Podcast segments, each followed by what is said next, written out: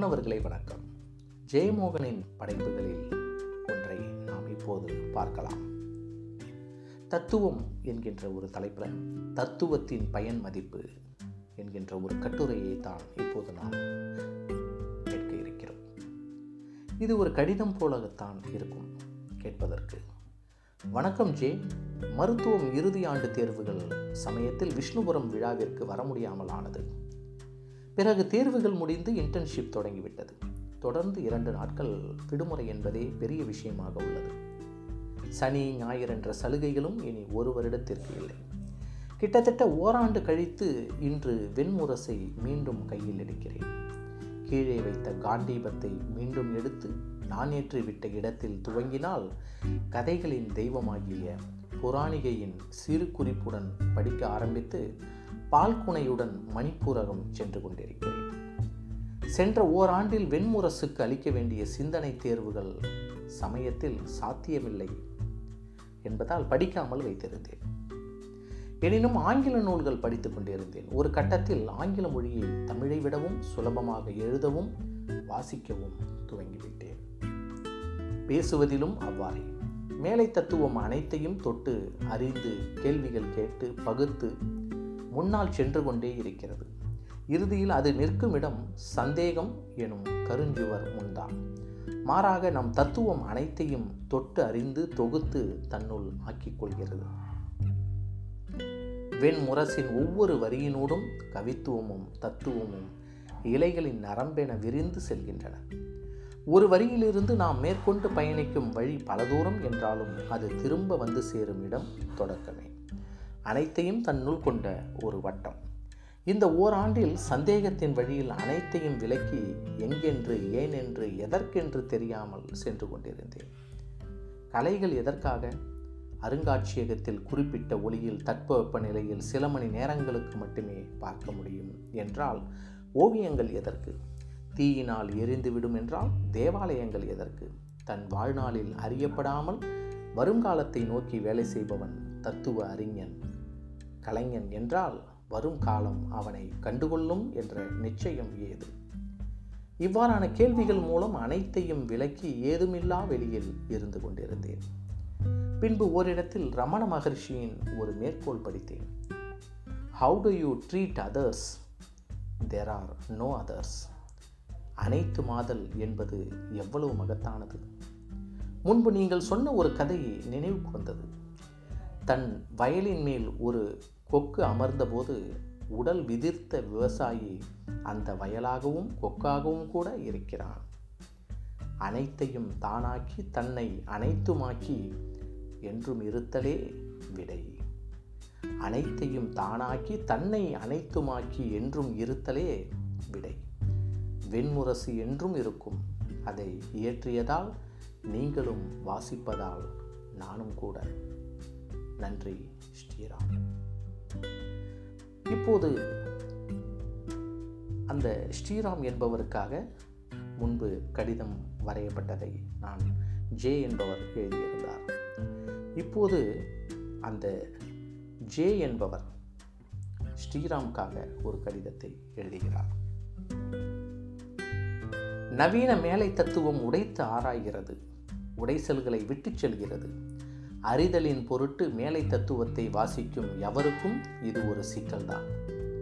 அதன் விரிவான தர்க்கமும் உள்ளுணர்வு ஒளிரும் வரிகளும் நமக்கு பெரும் ஈடுபாட்டை அளிக்கின்றன. நம்மை நிறைவடையவும் செய்கின்றன. ஆனால் எஞ்சுவதென்ன? என்னும் வினா எப்போதும் சோர்வளிப்பது. மேலை தத்துவம் ஒருவனை சலிப்புற்ற தனியனாகவே ஆக்கும் பெரும்பாலும்.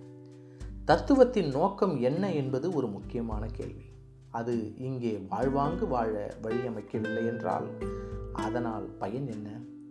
இந்திய தத்துவத்தின் ஒவ்வொரு மரபும் தன் பயன் என்ன என்பதையே முதன்மையாக சொல்கிறது.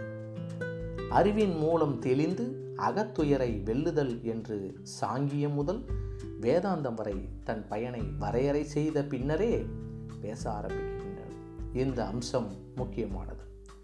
உண்மை அல்லவா? முக்கியம். பயனுள்ளது என்றால் பொய்யும் ஏற்புடையதா என்று நீங்கள் கேட்கலாம். ஆனால் இந்திய மரபின்படி உண்மை என்பது இங்குள்ள அனைத்துக்கும் அப்பால் ஒரு சிறப்பு தளத்தில் அதாவது விசேஷ தளத்தில் உணரப்படும் ஒன்றுதான். இங்குள்ள அனைத்தும் மாறா உண்மைகள் அல்ல சாராம்சங்கள் அல்ல. நாம் வகுத்து கொள்வனவும் எடுத்துக்கொள்வனவும் தான். மனிதனை பற்றி இயற்கையை பற்றி நாம் அறிவன அனைத்துமே அவ்வாறு நமது வியவகாரிய சத்தியங்கள் தான் இயற்கையை பற்றி நாம் அறிவன அனைத்துமே அவ்வாறு நமது வியவகாரிய சத்தியங்கள் தான் அவை தர்க்க ரீதியாக சரியானவையா என்பதல்ல முதன்மை கேள்வி. அவற்றால் பயனுள்ளதா என்பதுதான் கருத்தில் கொள்ள வேண்டியது. அவை மேலான அறவியலை உருவாக்குமா?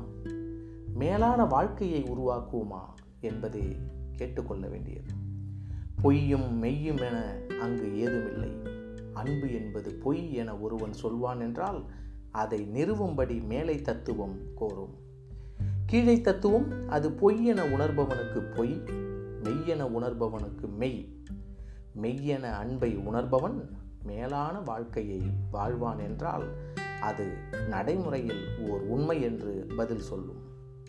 மேலை தத்துவத்தின் அந்த நிரூபணத்தை எடுத்துக்கொண்டால் அது ஒரு குறிப்பிட்ட சொற்களத்தில் குறிப்பிட்ட தர்க்க சூழலில் ஒரு வட்டத்திற்குள் மட்டுமே நிரூபிக்கத்தக்கது. அது விளைவாக ஏதோ ஒரு புள்ளியில் வெறும் தர்க்க விளையாட்டாக ஆகிவிடுவது. ஆகவே மேலை தத்துவத்தை அது நிகழும் ஒட்டுமொத்த களத்தையும் கருத்தில் கொண்டே புரிந்து கொள்ள வேண்டும். ஒருவரை ஒருவர் முழுமையாக மறுக்கும் மேதைகளை இணைத்து தொகுத்து அறிய வேண்டும். மேலை தத்துவத்திலிருந்து மெய்யியல் அல்லது இறையியல் பிரிந்தது ஒரு பெரிய இழப்பு. அத்துடன் அதிலிருந்து அறவியலும் அகன்று சென்றது. மெய்காண்டல் என்னும் தர்க்க செயல்பாடு மட்டுமே இன்று அதில் எஞ்சி இருக்கின்றது எப்போது மெய்யியலும் அறவியலும் பிரிந்ததோ அப்போதே மேலை தத்துவத்தில் இருந்து அகவய பார்வையும் அகன்றது.